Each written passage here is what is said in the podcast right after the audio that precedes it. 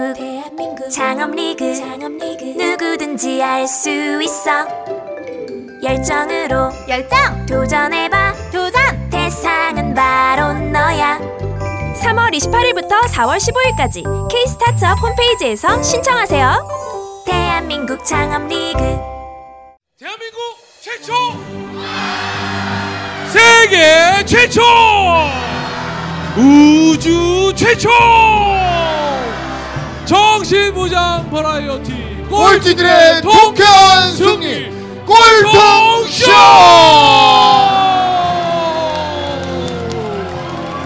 어서 오세요 어서 오세요 어서 오세요. 반갑습니다. 아, 어서 오세요. 안녕하세요 아, 안녕하세요. 반갑습니다. 반갑습니다. 반갑습니다. 자 136회 오늘 꼴통쇼. 자 오늘도 변함없이 여러분과 함께 또 이끌어가고 있는 세상에 딱 하나밖에 없는 소통 테이너 오종철입니다 반갑습니다 어서 오세요 wow 반갑습니다. 아, 반갑습니다. 네. 어, 요즘 많은 분들에게 이 사회가 욕을 필요로 하지 않나 생각합니다 네. 욕으로 많은 사람들을 치료하고 있습니다. 주변에 정신 못 차리시는 분들, 열정이 없으신 분들, 취업 준비생이라고 이야기하는 분들 모두 저에게 보내주십시오. 제가 욕으로 치료해드리겠습니다. 총각네 이영석입니다. 고맙습니다. 와우. 와우. 아유, 자 그리고 또 이렇게 토요일 저녁에 네. 아 지금 또 한참 어, 주말 연속극이 방영될 이 시간에 예. 어, 또 이렇게 또 꼴통 쇼를 찾아주신 우리 꼴통 체리 여러분 어서 오세요 반갑습니다. 반갑습니다. 네. 와우. 반갑습니다. 와우. 와우. 자 저희 또 꼴통 쇼는요 또 이분들이 있기 때문에 네. 또 가능합니다. 어, 주식회사 4시 33분 아시아 최대 게임 회사. 모바일 게임 회사입니다. 네. 그래서 러쉬에서 또 저희 함께 해주시고 또 네. 주노 헤어에서 어, 저희 도와주시는 모든 기업분들 대박 나시라고 여러분 큰 박수 부탁드리겠습니다. 와우! 감사합니다. 네. 자, 자, 참고로 어, 저희 또 이렇게 이 회사에서 지원해 주시는 제작 스폰비는요 저희는 어, 뭐 수익금 하나도 저희는 전 건드리지 않습니다. 또 오늘 출연하시는 모든 분들도 사실은 저희한테 이렇게 뭐 출연료 받고 오시는 게 아니거든요. 또 여러분들이 또 모아주시는 또 입장료 2천 원도 저희 모두 장학 사업에 지금 그대로 쓰이고 있으니까요. 아까 말씀드렸듯이 이 방송 보고 계시면서 조금 더이 세상에 좀 더 남다른 나눔과 뭔가 네. 성장을 위해서 돕고 싶으신 분들은 저희 꼴통쇼를 후원해 주시면 네, 감사하겠습니다. 저희 오시는 마스터분들은요 여기 오기 전까지 이런 게 하는지도 몰라요. 그냥 어, 전화해서 혹시 토요일 날 뭐 하니? 그러면 아 형 그냥 있는데 그러면 일단 나와 이 새끼야 그래가지고 어, 우리 종철 씨 핸드폰에 어, 인맥이 한 만 삼천 명 있어요. 네. 어, 그리고 또제 핸드폰에 뭐한 팔천 명. 정도. 18,000명 있어요. 그럼 이제 서로 전화하는 거예요. 전화가 야 토요일 날 뭐 하냐? 그러면 야, 형 그냥 스케줄 없는데 그러면 야 일단 할 얘기 있으니까 토요일 날 나와 이 새끼야. 전부 다 이렇게 모신 분들이에요. 네. 단돈 100원도 그들이 네. 어, 출연료를 받거나 음. 출연료를 요구한 적도 없습니다. 이렇게 네. 마음에서 우러나서 해주시고 또 여기 오신 관객도 마찬가지고 저희도 맞아요. 마찬가지예요. 맞아요. 3년 동안 단돈 10원도 받아본 적이 없어요. 하지만 왜 하냐? 좀 세상이 좀 더 변하고 네. 세상의 모든 사람들이 행복했으면 하는 마음에 하고 있습니다. 네. 자 오늘 또 여러분들의 멋진 꼴값을 찾아주시기 위해서 대한민국을 대표하는 또 꼴통 마스터께서 한 분 또 와주셨습니다. 국민 카피라이터 정철님 모시겠습니다. 여러분 어서 오세요. 반갑습니다. 정철 정철, 정철, 정철, 정철. 어서 오세요. 어서 오세요.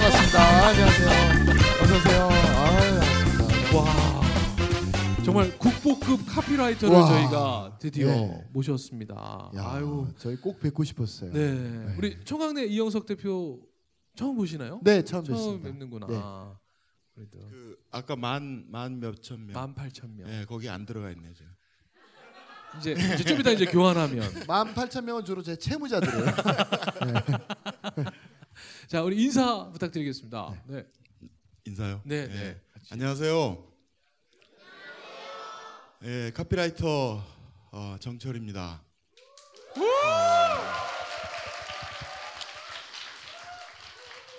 저는 이 꼴통 쇼가 뭔지 잘 몰랐거든요. 그래서 네. 꼴통들이 이게 뭐 한 자리에 모여서 뭔가 하나보다 진짜 와서 봤는데 정말 그런 것 같네요. 반갑습니다. 한 시간 정도 네, 한 시간. 네. 기를 좀 듬뿍 받고 어, 가겠습니다. 고맙습니다. 와우! 어, 저 아니- 더욱이 반가운 게 저희 같은 목걸이를 하고 있네요. 그러니까요. 저희 목걸이가 보통 목걸이가 아니에요. 근데 한번 좀 잠깐 보여드릴까요? 어, 이 남자들은 이런 거 꺼내봐 해줘야 주세요. 돼요. 예. 예. 예. 어, 이거 언제? 어, 이거 다 예, 같이 예. 똑같이 지금. 예. 어. 이게 혈액 순환을 잘 되게 한다 그래가지고 어, 저 나이가 50 다 되면 이게 오, 혈액 순환이 예, 잘안 50이 넘으면은 이 예. 오십견이 예. 옵니다. 그 치, 치료 의사입니다. 예. 저희는 여행 박사 신창현 대표님이 야 일로 와봐 일로 와봐 왜요 형님 그랬더니 야 너희 좀 어, 얼굴이 안 좋아 이거 목걸이 해야 돼 그랬더니 같이 여행 갔거든요 저 꼴통 투어 꼴통 갔는데 투어. 예. 거기서 하나씩 사주셨어요 네. 근데 우리 선생님은 누가 선물해 주셨어요 그러니까. 저희 집 사람 사모님이 어. 이거 정말 효과가 좀 있으신 것 같아요? 그게 저 이게 정확히 증명은 안 되는데 이거 차고 이거 차고 그러니까 제가 이제 오른쪽 어깨가 좀 안 좋아요. 어. 이렇게 어 되게 이제 저는 앉아서 이렇게 글을 쓰다가 연필로 쓰거든요 종이에다가 그리고 이렇게 옮겨서 이쪽에 PC가 있는데 어 PC에다 이제 옮겨서 그냥 타이핑 정도만 해서 이제 글을 쓰는데 이거를 많이 하다 보니까 이쪽 어깨가 좀 안 좋아지더라고요. 어. 그래서 아 이게 뭔가 오십견인가 그랬더니 오십견인지 아닌지 하여튼 뭐 안 좋다 그랬더니 뭐 일본을 갔다 오다 이걸 하나 사왔는데 아. 어. 아 근데 이거 이렇게 광고해 아유 저희는 아유, 이상한 저 직접 광고로 직접 쳐. 광고 네. 포함하고 준호 있어요. 헤어도 아닌데 네, 아니, 괜찮아요 상관없어요. 괜찮아요 네. 근데 이걸 하고 괜찮아졌어요. 오. 그러니까 믿을 수밖에 없는 거죠. 네. 어. 그, 그러면 선생님 우리 동호회 하나 만드시죠 동호회 네. 어, 동호회 하나 만들어가지고- 동호회. 네. 어 좋네요 자 어, 사실은 많은 사람들이 카피라이터가 어떤 일을 하는지 알지만 네. 또 정확하게 한 번 더 우리가 알 필요도 있는 것 같아서 어떤 일을 하는 게 카피라이터입니까? 뭐 어, 광고 만드는 사람이죠. 네. 어, 광고 만드는 사람이고 조금 더 이제 들어간다면은 광고에 나오는 모든 말과 글을 만드는 사람 뭐 이렇게 그러니까 뭐 시나리오 작가 있고 뭐 이렇게 되듯이 광고 작가 정도로 생각을 하시면 돼요. 그래서 광고는 굉장히 이렇게 세세하게 분야가 나눠져 있는데 네. 카피라이터란 사람이 전체 creative를 끌고 가는 중심 역할을 한다고 보시면은 어, 될 것 같습니다. 야. 그러니까 어떻게 보면은 남의 얘기를 대신해 주는 사람 음. 뭐 이렇게 규정을 할 수도 있겠죠. 라면 얘기도 해주고 네. 맥주 얘기도 해주고 아. 게르마늄 얘기도 해주고 뭐 이러다 보면은 남의 얘기만 계속 해주는.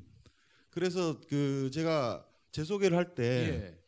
절반은 카피라이터, 절반은 작가 그러니까. 뭐 이렇게 소개를 하거든요. 그러니까 책을 좀 한 6년 전부터 쓰기 시작을 했는데 그래서 이제 절반 정, 절반으로 나누고 있는데 남의 얘기를 20년 30년 하다 보니까 내 얘기가 좀 마렵다라는 생각이 들어서 그래서 책을 쓰기 시작을 한 거거든요. 어. 그러니까 내 이름 내 생각을 이렇게 날것으로 좀 사람들한테 던지면은 어떤 반응이 돌아올까 뭐 이런 게 궁금하기도 해서 책을 냈는데 오 이게 팔리더라고요.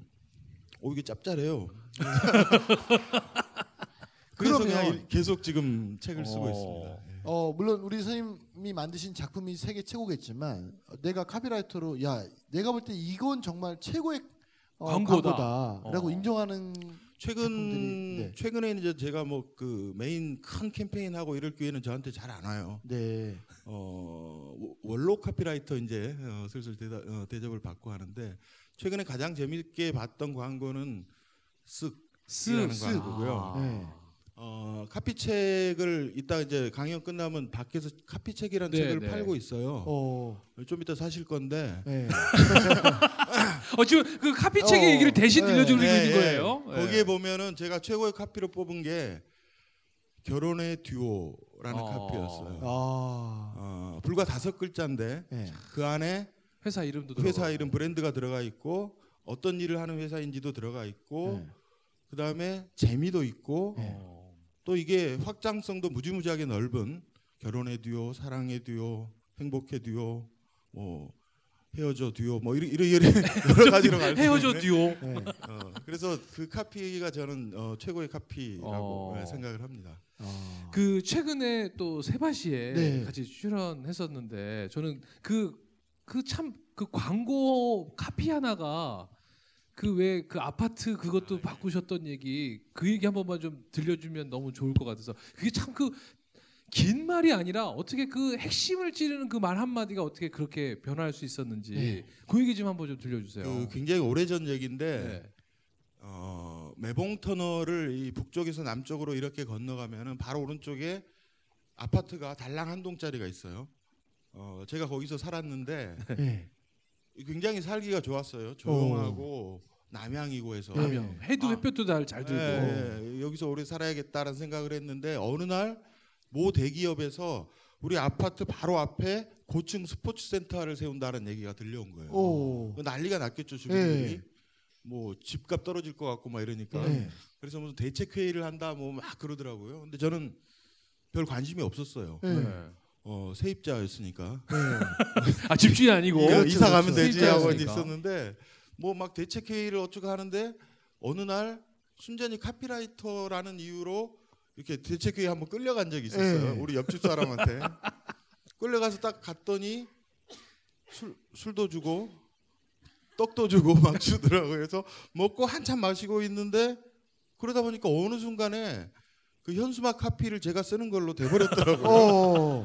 아 현수막을 이제 네. 걸어야 네. 되는데 보통 이제 그럴 때 아파트에 현수막 걸잖아요. 아 뭐 그래 쓰지 뭐 하면서 이제 근데 이제 보통 그럴 때 보면은 시뻘건 글씨로 어. 아파트 코앞에 고층 빌딩이 웬 말이냐 이런 거 그렇죠, 들어가요. 그렇죠, 그렇죠. 그렇죠. 시민의 삶 짓밟는 누구누구는 네. 각성하라 뭐 이런 게 들어갑니다. 너도 한번 살아봐라. 어, 뭐 이렇게. 예. 너도 한번 살아봐라. 근데 어. 저는 그 처음부터 그런 카피는 안 써야겠다라는 생각을 네. 했어요. 그런 대결, 뭐 투쟁, 뭐 이런 카피들은 집단 이기주의로 보이기 쉬울 것이다. 그래서 시민들의 어, 호, 호응을 얻어내기가 어려울 것이다라는 생각을 해서 어, 조금 엉뚱하게도 우리 아파트에 사는 아이들 이야기를 해보자라는 생각을 했어요. 어. 그래서 그때 썼던 카피가 어, 아이들이 햇볕을 받고 자랄 수 있게 한 뼘만 비켜 지어 주세요. 오. 라는 카피를 썼어요. 예. 그 다음 날 그게 이제 현수막으로 길게 붙었고 예. 그 그쪽으로 이제 출퇴근하는 모든 사람들이 그 현수막을 봤을 봤을. 거 네. 아닙니까. 그럼 근데- 칼라는 어떤 칼라를 쓰신 거예요? 칼라는. 원래는 보통 붉은 빛이나 네. 이런 데- 별나는 생각이 안안 나고 나고 뭐 시뻘건 건 아니었을. 거겠죠. 예, 뭐 뭐 뭐, 뭐, 먹이나 뭐- 뭐, 예, 녹색이나 뭐 이렇게 네, 썼겠죠. 근데 이제 그게 약간 화제가 됐어요. 오. 어찌됐든 좀 다르다라는 평가가 있어가지고 예. 그러다가 어 9시 뉴, TV 뉴스에 그 현수막이 소개가 됩니다. 예. 이 대기업에서 좀 쫄았겠죠. 예. 부담. 부담을 네. 느꼈을 거예요. 그리고 나서 정말로 그 빌딩이 원래 위치에서 한 뼘 비켜서 빌딩이 세워집니다. 야. 박수 한번 주세요. 야. 그 세바시에서도 제가 그런 얘기를 했었는데 이 얘기 이 에피소드를 말씀을 드리면서 어, 어떻게 해서 그런 결과를 가져왔을까? 네. 어, 아파트 얘기, 투쟁 얘기 이런 게 아니라 사람 이야기, 우리 아이들 이야기, 사람 이야기를 했기 때문에 그 사람들한테 호응을 받았을 것이다. 그러니까 세상에서 가장 힘 있는 이야기, 가장 재미있는 이야기, 가장 울림이 큰 이야기는 아. 사람 이야기라는 얘기죠.